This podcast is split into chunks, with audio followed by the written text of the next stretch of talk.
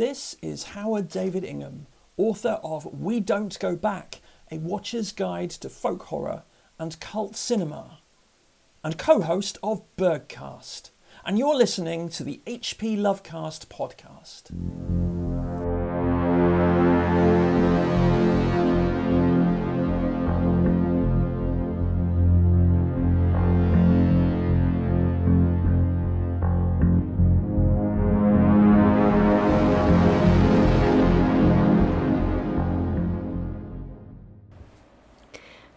And welcome to episode 11 of the HP Lovecast Presents Fragments. I am Michele Brittany, editor of James Bond in Popular Culture and the Bram Stoker nominated Horror in Space. I write on all things pop culture with special emphasis on the horror and spy genres. And I'm Nicholas Diak, a pop culture scholar of peplum films, industrial music, horror studies, and the editor of The New Peplum from McFarland. Michele and I also co edited Horror Literature from Gothic to Postmodern, also from McFarland. On today's episode, we'll be discussing the 1983 film The Keep, directed by Michael Mann and starring Scott Glenn, Gabriel Byrne, and Jurgen Prochnow and Ian McKellen. The story is based on F. Paul Wilson's novel of the same name and published two years earlier. We would like to mention up front, though, that neither of us have read Wilson's novel, so we'll be basing our views and commentary Uh, singularly on the film only. But first, let's do a quick plot synopsis. June 1941. Captain Woermann and his unit are dispatched by the Wehrmacht to guard a pass in the Carpathian Alps in Romania. The unit sets up shop in a nearby mysterious keep. While taking a tour of the keep, Woermann remarks that the keep is designed to keep something in, not keep something out. That night, two Nazi soldiers attempt to steal a silver cross from the keep's wall. In the process, they are shattered into pieces, and they let loose Molasar, an entity that has been trapped inside the keep. Soon, Molasar begins killing off Woermann's men during the nights. Woermann puts in a request to be transferred, but this is denied. Instead, the Wehrmacht sends in the brutal SS officer Kaempffer and his men to regain control and unearth what is going on at the keep. Kaempffer requests the transfer of Dr. Cuza and his daughter Eva, two Jews on their way to the concentration camp, to help solve the dilemma at the keep. Molasar sees an ally in Cuza and cures him of his ailments, but also slightly corrupts him in the process. Molasar asks Cuza to free him by removing a talisman deep from within the keep. Elsewhere, another timeless being, Glaeken, senses Molasar escaping from the keep and makes his way to Romania, there he falls in love with Eva. In a climactic night fight, Kaempffer shoots Woermann in the back and comes to the keep's courtyard to find all the Nazis dead. He is also then destroyed by Molasar. Cuza emerges from the depths of the keep with the talisman and is about to walk out, but is convinced by Eva not to. Glaeken arrives and puts the talisman on the edge of his staff and zaps Molasar into another dimension and is sucked in along with him. With all the Nazis dead and the evil force of Molasar gone, Eva and Dr. Cuza leave the keep. So, Michele, impressions of the keep.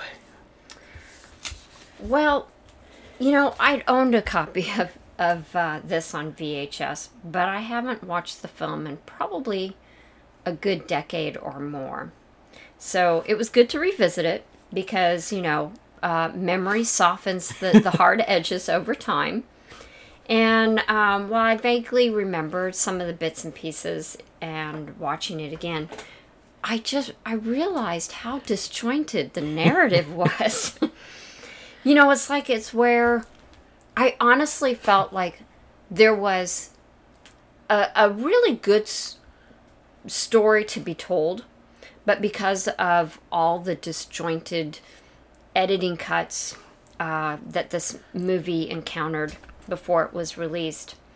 I felt like a lot of the exposition of the story had been been left on the cutting room floor, and um, so I felt like it was very difficult to follow the story.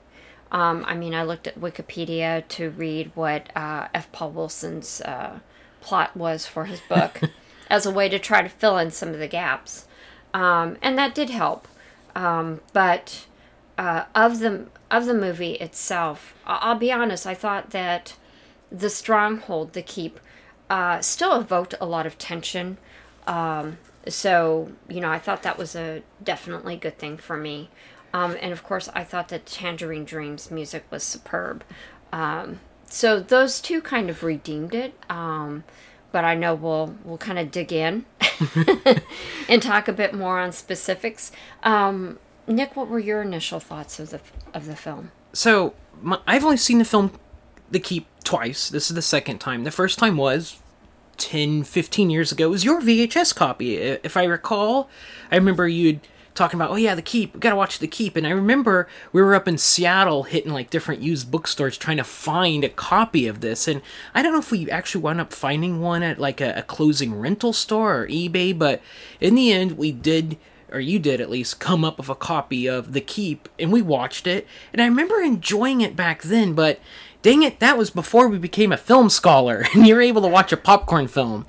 And Yeah, I was I was thinking back uh, just now, thinking that I can remember building this film up a lot, and then when we watched it, I can remember afterwards being very apologetic. I, I don't remember that. I, I I do remember enjoying it, and it definitely The Keep is one of those films that if you don't stop and think about it and just take it as a super surface level of action, action, action, it's fine. It really is. And I gotta say, the the, poster art for the film is hands down amazing. I love the the the word the keep, you know, mimicking you know an actual keep and the people running towards all.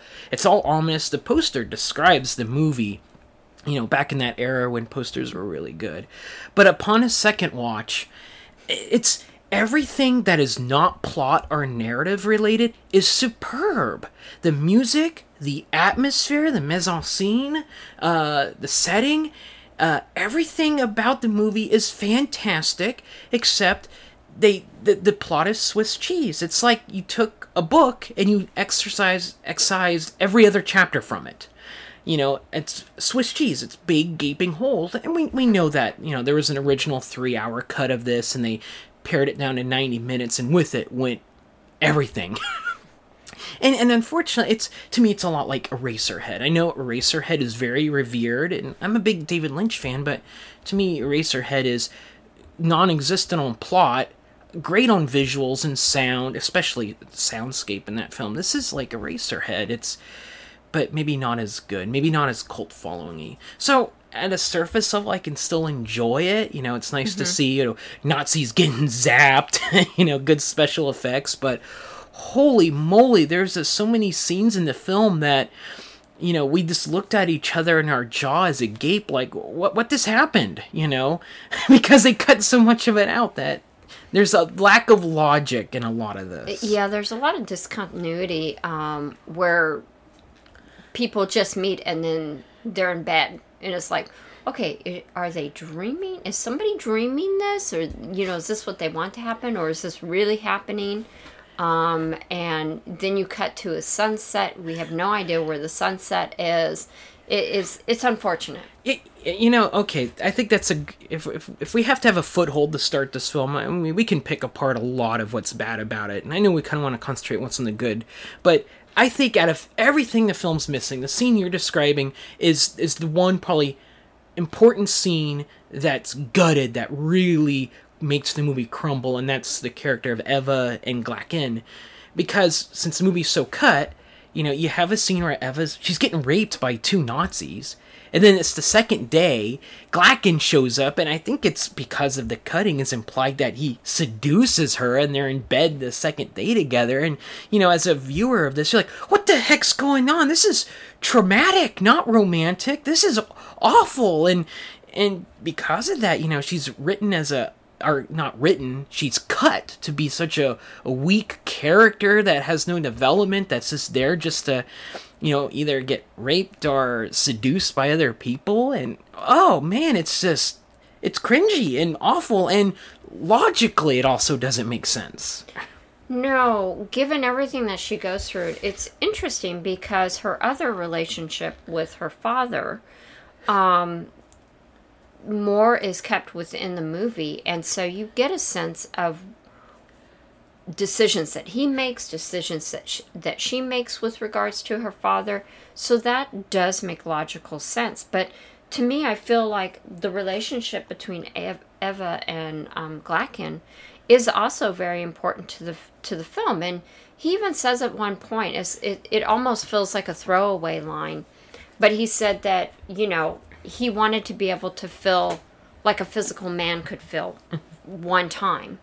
Um, and that's why you know uh, they make love it in the afternoon and, and it's very you know uh, it's kind of artsy the way it's done. I feel like this is michael mann's artsy film. Yeah. Um, and the way that that he shot that scene is very artsy. Well, let, let's let's talk a little bit about Michael Mann real quick because I, I think we both agree we're, we're we're a fan of Michael Mann's work, uh, uh, especially um, Heat.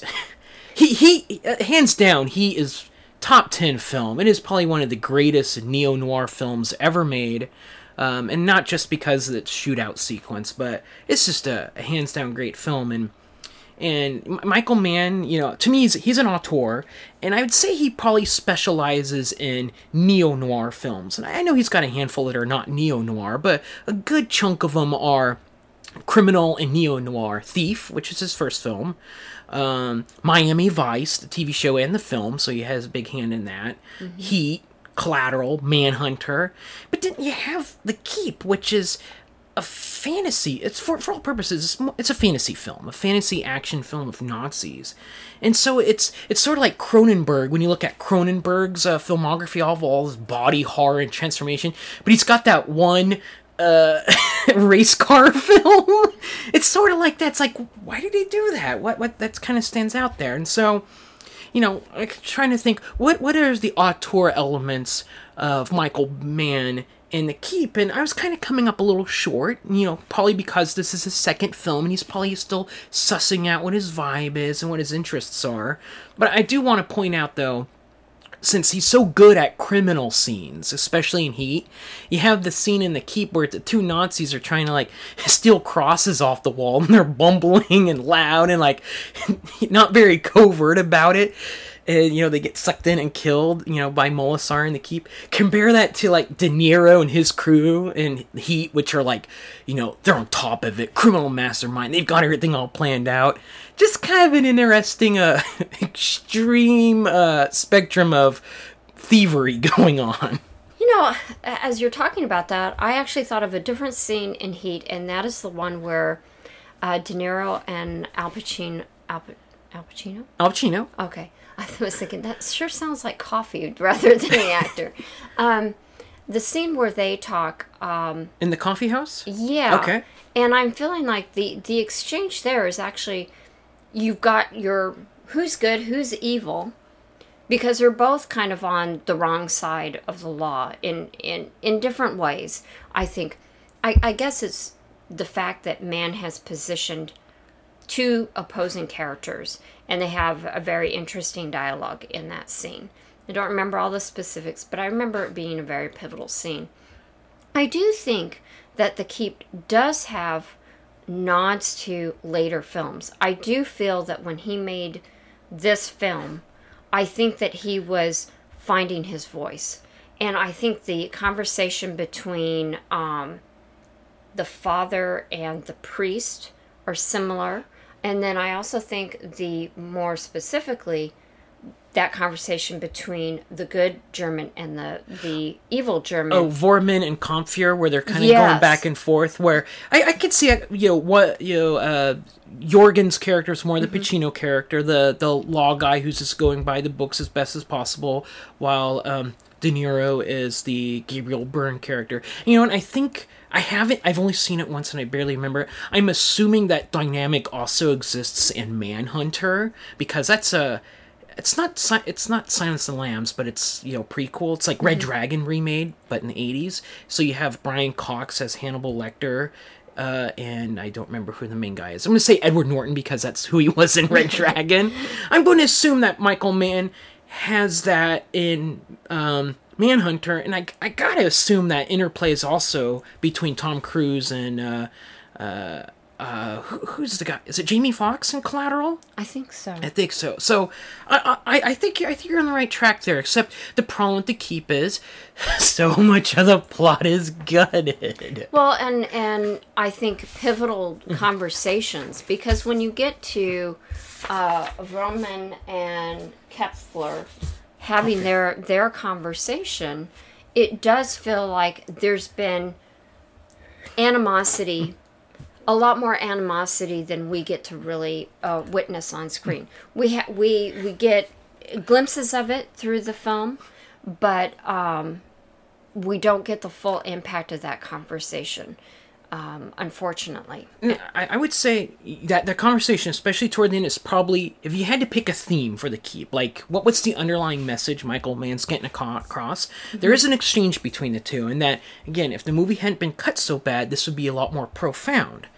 But Woermann, for once you're right, Kaempffer. I'm only half a man. All that we are is coming out here in this keep. Kaempffer, the man sees the truth. Woermann, and what truth do you see? What are you discovering about yourself, Kaempffer, huh?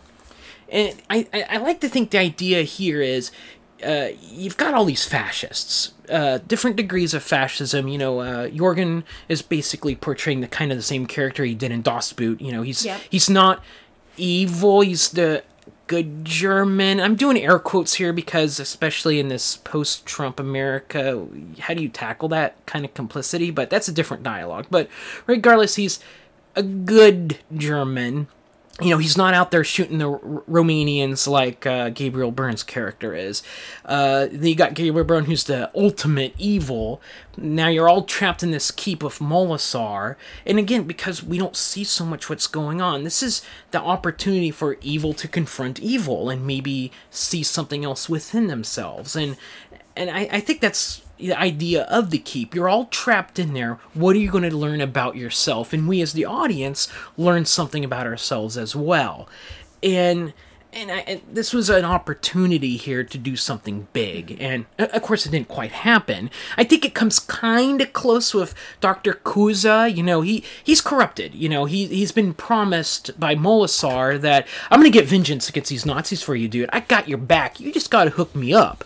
And you know, Cuza goes along with it because he doesn't realize he's being taken for a ride. You know, he's just he's being played by Molasar. But luckily, he's able to snap out of it by you know, e- Eva saying, you know, Dad, don't don't hurt me. I'm your your daughter. That's like the only reason she exists in the film. It's so sad, but but that's like kind of the one moment that we have a little bit of struggle of, oh my god, I was about to do something bad. Uh, let me introspectively look at myself. Holy snap, you know, I'm. I, I, I, was played, you know? And let's be honest, you know, fascist Germany people got played. Here in America today, we're getting played. Um, so that exchange, I think, is really important, and I think Woermann, which is Prochnow's character, sees that, and of course he atones for that because he gets for seeing the truth. He gets shot by by Kaempffer, but just to see that dialogue, if we saw the actual scenes supporting it of all the individual characters, kind of like Event Horizon in a weird sort of way. Although Event Horizon went more pure horror instead of you know you know Conf- what I was thinking of as you were talking about that was actually Solaris. So, oh, Solaris is a perfect example of th- this. This movie has shades of Solaris, absolutely. Of you know, we all got some inner demons here. How how do you confront them? Because naturally, we don't want to confront our inner demons. That's why you have support groups or therapists or evil cabin in the woods is our keeps that you get thrown into. So. The, I think you know, even if all the plot stuff being alright, if they could have just nailed this one, s- I think the scene is nailed. It just doesn't have the support for it. If it had the support, the keep would have really been more successful. Yeah, because we really miss uh, dy- the dynamic there. Because the other uh, part to that is the fact that Vermin's character, Molasar, says at one point that he came to Cuza because he was easy to corrupt. And you would naturally assume, well, wouldn't that be the Germans? Wouldn't that have been um, Vermin or Kef- Keflar? Kaempffer, yeah. Kaempffer. and I mean, Kaempffer is already corrupt, but he comes later. but you're right. Molasar's like, you're already evil. I can give you even more power. Yeah, and it's it's interesting that it that it wasn't um, that it wasn't um, Vermin's character that he sought out, and and um, yeah, I just thought that was really interesting. You get little cues that Vermin's trying to like he Make right. make right. Um, he's not brutal in comparison to the others, and you know he actually wants to transfer to go and fight. He doesn't want to be stuck at the keep and you know um, riling up the villagers and you know trying to find the partisans that are you know that are hidden amongst the the partis uh, among the villagers. Um, you know that's he's a soldier you know, and he'd rather be out there fighting, fighting a true enemy. He wants than to be a dealing with the- the non-political soldier. Yeah. Wh- Which gets some kind of, you know, what we'd see in Vietnam with, uh, if it wasn't for those bumbling politics, we'd be able to do what we need to do, which, uh, well, I, well, let's, let's talk about that for a minute, because this is a World War II film. It is an occult World War II film. And it's a very interesting one because this came out in the 80s, and it, this was a period where we weren't doing World War II films anymore. Before this film, you had, you know, true World War II war films. But In then Vietnam. but then Vietnam happened, and that you stopped doing World War II films. That you've ran out of things to say about World War II. We're going to focus on Vietnam and Vietnam vigilante films.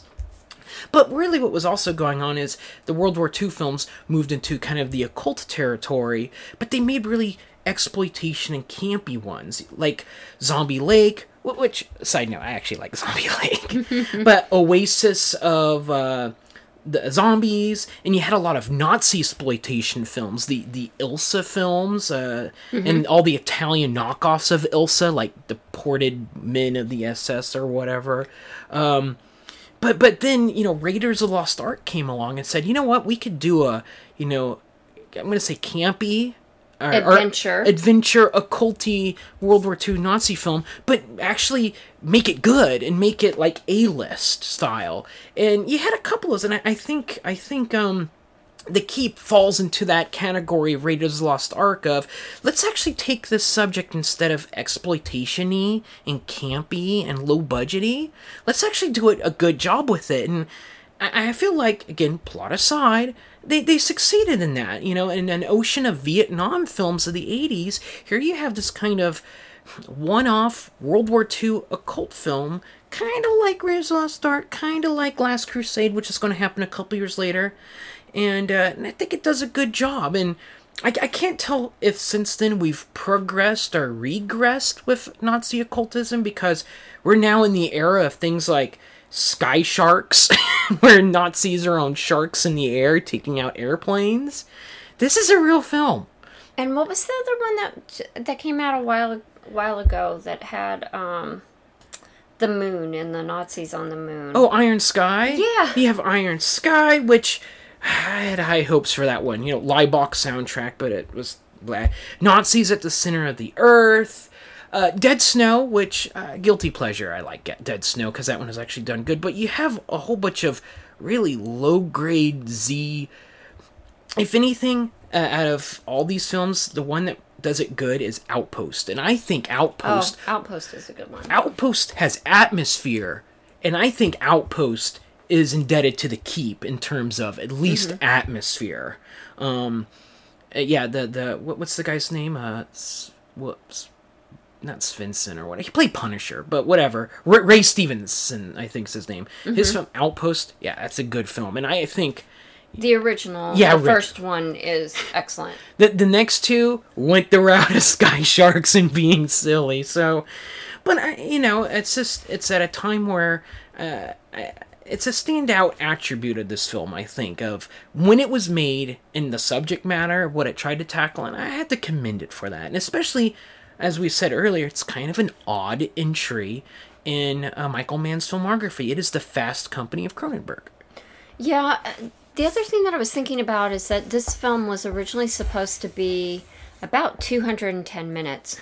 And, you know, there were epic type films being made during the early to mid 80s, and those have gone on to Criterion. I'm, I'm specifically thinking of The Last Emperor. Um, you know, and I feel that if the studio had perhaps backed Michael Mann on this and let him do the the longer film and they would have been then I think this could have been a more cohesive and you know what we might even have seen this on Criterion. You know, our, our, you take the Kill Bill approach. Kill Bill Volume 1, Kill Bill Volume 2. Take the keep, split it into two. I don't know. Yeah. It, it, but yeah, we'll, we'll, we'll, we'll end the podcast coming back to what we'd like to see with the keep, I think, and its kind of legacy. Um, so let's talk about. We've kind of uh, let's, let's let's talk about the good stuff for the keep because we keep going back to the plot. The plot is where it falters, but there's so much that the keep does accomplish very well, and I think the first one is atmosphere, and just like movies like Carnival of Souls. Yeah, this is not a slow burn movie per se, but it does have some slow burn elements to it.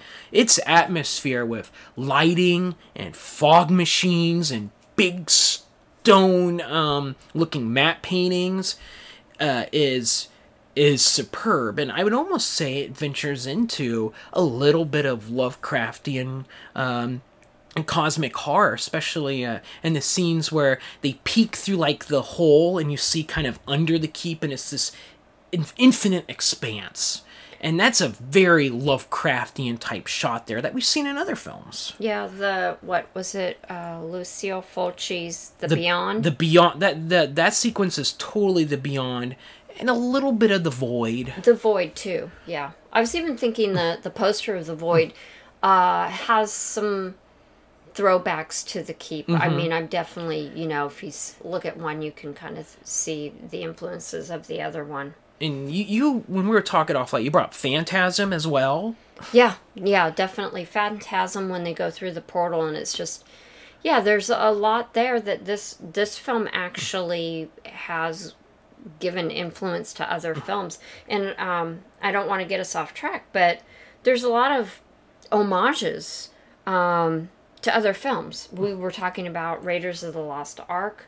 Um, you know, there's Predator. We we had some discussion about that offline. Oh yeah, the the beginning sequence of this film when they're coming in, and again, this movie's made before Predator, but it doesn't matter. They're coming in, the army's coming in on their trucks, and Jurgen Prochnow he lights up a big old stogie, and I can't help but think of the beginning of Predator.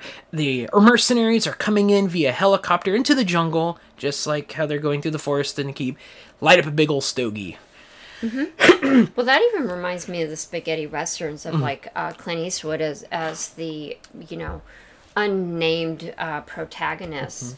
Um, you know, you mentioned the sorcerer too, and I don't, I haven't seen that film, so I, I'm not sure We're the gonna- similarities of that. But um, Soundtrack. yeah, okay, Tangerine Dream, but Yeah. but you know also a lot of you know trucks driving through the jungle Mm-hmm. type stuff and imagery.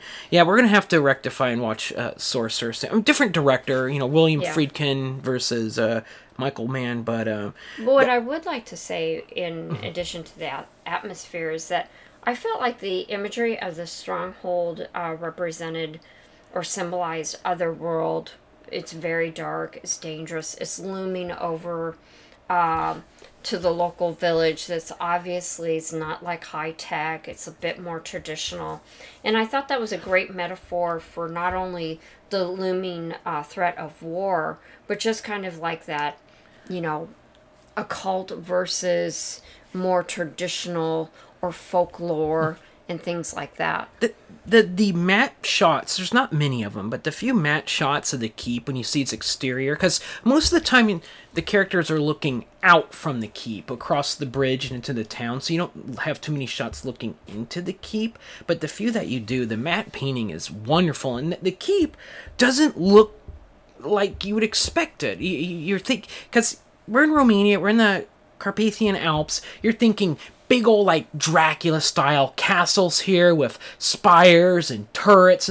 No, this it looks if anything, it looks like a wall with these little like blip blip blip blip blips all over it. I don't know how to describe it. This is this a bit of texture and everything, Eh, but it looks otherworldly yet anchored into the world. It just it looks unsettling, but at the same time it looks so plain as well. It's just a big old wall, but it just it looks do- regardless looks dominating. And um, Definitely. I mean, you, you got to. If the movie's called The Keep, you got to deliver on the titular keep. Um, so let's let's talk about that soundtrack because t- this is one of those films where if anyone walks away with anything, they're walking away with the Tangerine Dream soundtrack, and the Tangerine Dream soundtrack is awesome. I mean, this is the period of you know Vangelis doing Blade Runner, uh, Tangerine Dream doing you know Sorcerer. You know, this is post disco uh, where you know electronic uh, soundtracks are being you know experimented. You're getting some really cool avant garde stuff here. I mean, if you really think about it, the big things that happened before it were what Forbidden Planet with the tonalities and stuff. How, how far you came with electronic stuff in just the the 20 25 years since. Yeah, and I mean, this is, you know, Tangerine Dream was a uh, pioneer for, I would say this, and then, like you said, Vangelis, and I would even say Alan Parsons Project was was doing soundtracks as well. Wendy Carlos. So you had um, you had a group of people that were really kind of moving and shaking with regards to this kind of music. Um, it's kind of surprising to me that there isn't more interest in this film for the the music itself and, and musical cues from this film. Yeah, that that's so we're we're, we're it's the I think the the rise of synthwave is starting to cool off quite a bit, but uh, you know, synth I, I'm surprised like you're saying that this movie isn't so anchored in the the synthwave uh revival that's going on because especially the Tangerine Dream soundtrack. I mean, you know, uh, when it comes to synthwave, I think for the horror aspect, you know, folks go to Carpenter and they go to Stephen King. But the other half of synthwave is that Miami Vice, fast cars, cops in nice suits type stuff, which Michael Mann pioneered. So, you know, half of the synthwave iconography is greatly uh, indebted to Michael Mann. But here he has this film, The Keep, that has seriously a proto synthwave soundtrack and it, no one does anything with it. It might be because of the subject matter. You know, it's not Could a be. it's an 80s film, but it, it's World War II subject matter. So it, it's it's kind of not like it or Carrie or Stranger Things or something like that. And that might be the reason why.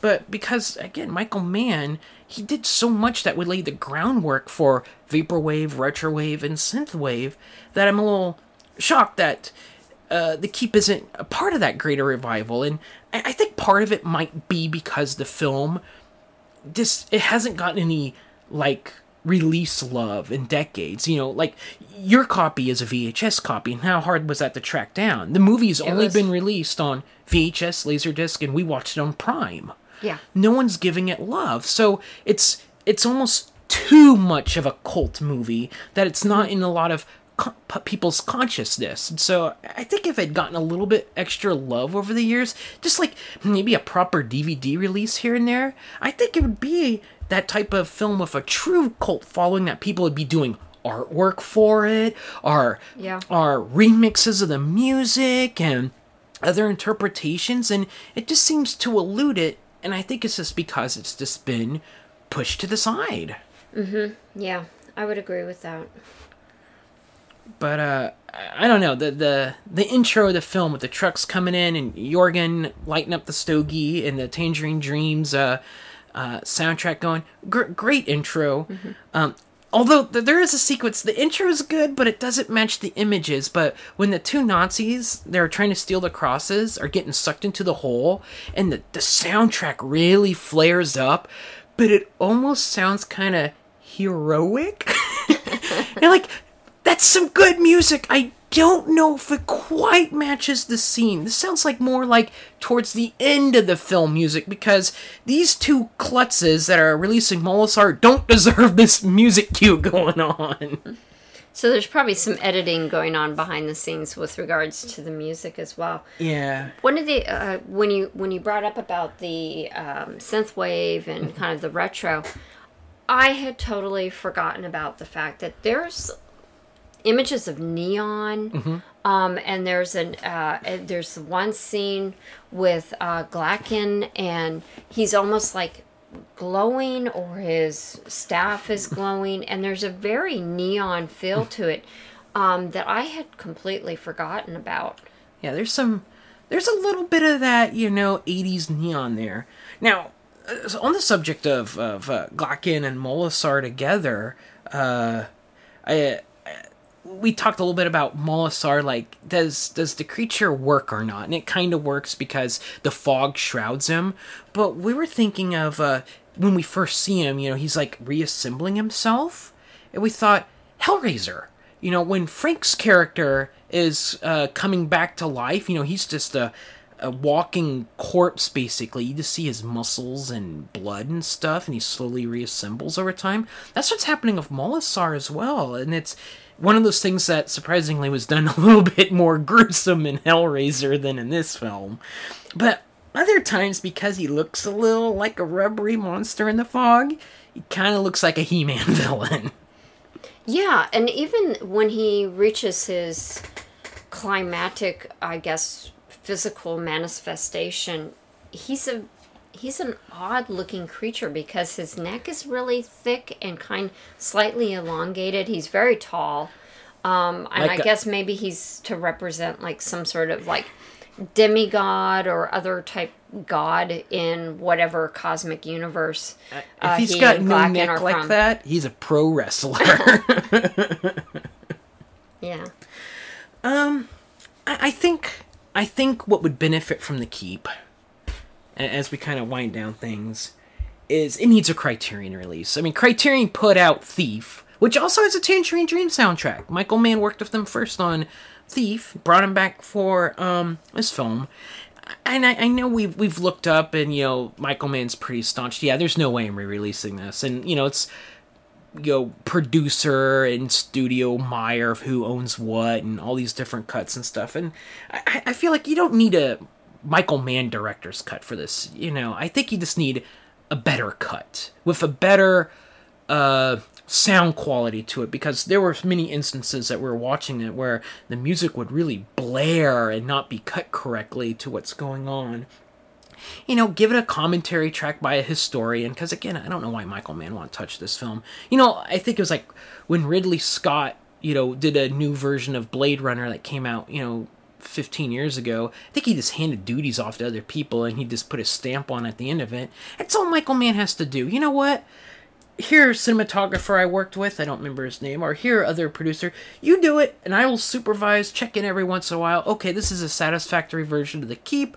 We'll release it in a steel book with original cut and director, producer, alternate cut.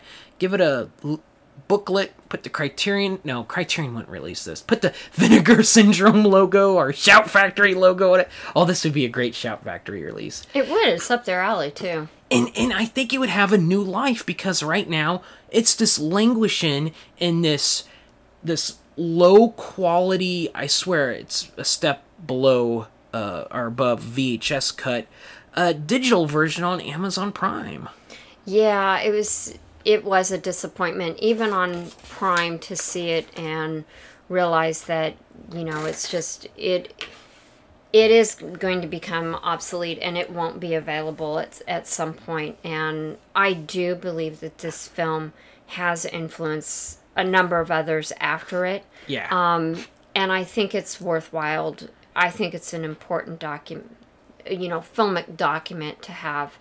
Not not just for Michael Preserved. Mann's early films, but as you're Yeah. saying, film film a lot of things took its took something from the keep afterwards, overtly or covertly. You're right.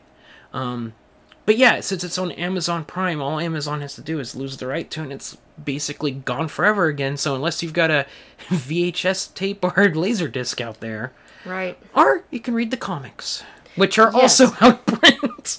Yes, and unfortunately, I I have a copy of the F. Paul Wilson uh, comic book series that came out probably about uh, ten or twelve years ago. Um, right now, they're in a box in storage, so I haven't read those in a long time. But um, speaking about Wilson, he has basically disowned the film um, but he feels that the comics are a good representation of his novel. Um, so, something to think about. For a future podcast. Yeah. All right.